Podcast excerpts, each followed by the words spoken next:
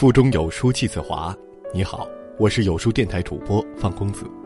今天我们要分享的文章是：俞敏洪被骂后道歉，你的嘴巴决定了你的格局。前天，一向励志的俞敏洪被骂上了热搜，原因是他在一场演讲中发表了一段公开非常不合时宜的对女性的评论。他说：“女人挑选男人的标准，决定了这个国家男人的方向。现代中国女人挑选男人的标准就是，男人赚钱就行，良心好不好我不管。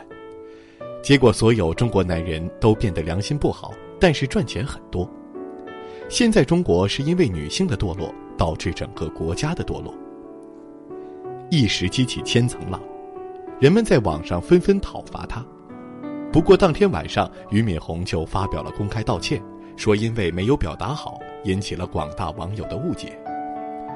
这番解释貌似并没有硬伤，可却没有多少人愿意听他解释，还有不少人说他越描越黑。看到曾经的励志偶像一夜之间人设坍塌，沦落到被万人嘲的地步，不禁和朋友感慨：果然是祸从口出。每个人都知道，说出去的话就像泼出去的水，可说话之前却很少有人真的三思。相反，很多人觉得我只是随便说说，殊不知不走心的人一开口就输了。这次俞敏洪老师。说塌了自己为人师表的形象，让我想起来之前靳东被群嘲。前两年他在接受某知名杂志的采访时，说自己会看一些诺贝尔数学奖得主的小文章，但是诺贝尔根本没有设立数学奖，又何来得主呢？而且并非口误，他先说自己每晚睡前都看专业丛书，牵扯到的数学知识都会去搜，但数学奖一说就露馅了。被大家一眼识破，是在硬凹知识分子的人设。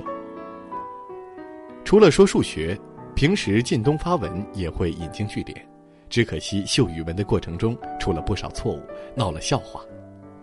本来靳东是个演技在线的实力派，但是这几次不经考证的随便说说，败了不少好感，用力过猛，得不偿失。如果说这些小错误无伤大雅。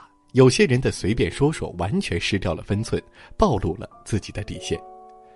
几个月前，王丽芬因为自己写有关毛侃侃离世的文章，阅读量破了十万。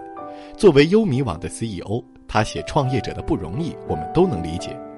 但是在发现自己文章爆了之后，他竟然发了这样的微博。我先高兴一下，这种表达配上开怀大笑的图片。讲一位三十四岁天才创业者的离世，看得大家心凉，看不到一位文字工作者对生命该有的敬意。取得一点成绩，变得得意忘形，拿起话就说，难怪被大家说是为了阅读量不择手段，在消费死亡。年轻的时候总觉得人难免犯错，看不上那些谨言慎行的老古板，可年纪大了才发现，有些错误一旦犯了。就是一辈子的祸患。网红主播陈一发，在直播中竟公开调侃南京大屠杀和东三省沦陷，直接遭到封杀。拿同胞甚至是人类的灾难来开玩笑，就不是有失分寸那么简单了。对于触碰底线的事儿，再真诚的道歉，我们不会原谅。但谨言慎行不仅是对公众人物的要求，人设崩了事小。人命没了事大，那些躲在屏幕后面的键盘侠，他们的随便说说会造成无法挽回的后果。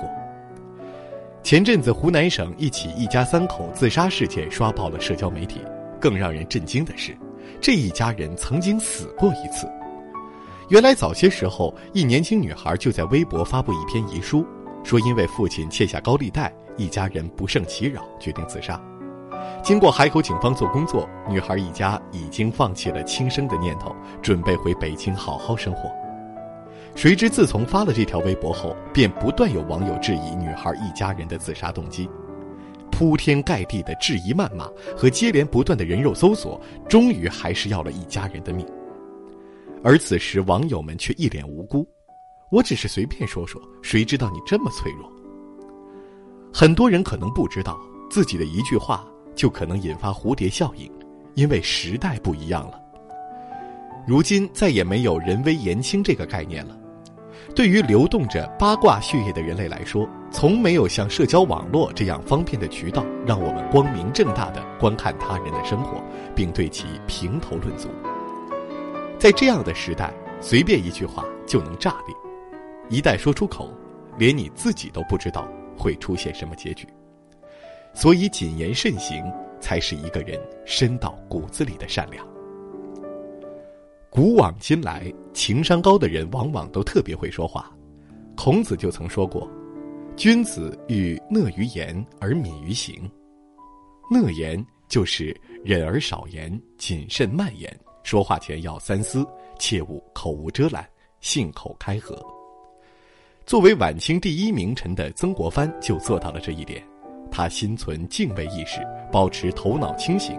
经常告诫兄弟们和手下人要戒多言，说话语气要温和，并把此作为一生为官从政的核心信条。但其实他的温和也并非天生，早年他行事倨傲，说话随意，令不少好友反感，伤害了朋友间的感情。在意识到这个问题的严重性后，曾国藩才下决心改正。凡人对坐，静听为上。就是他为改掉毛病做出的努力之一。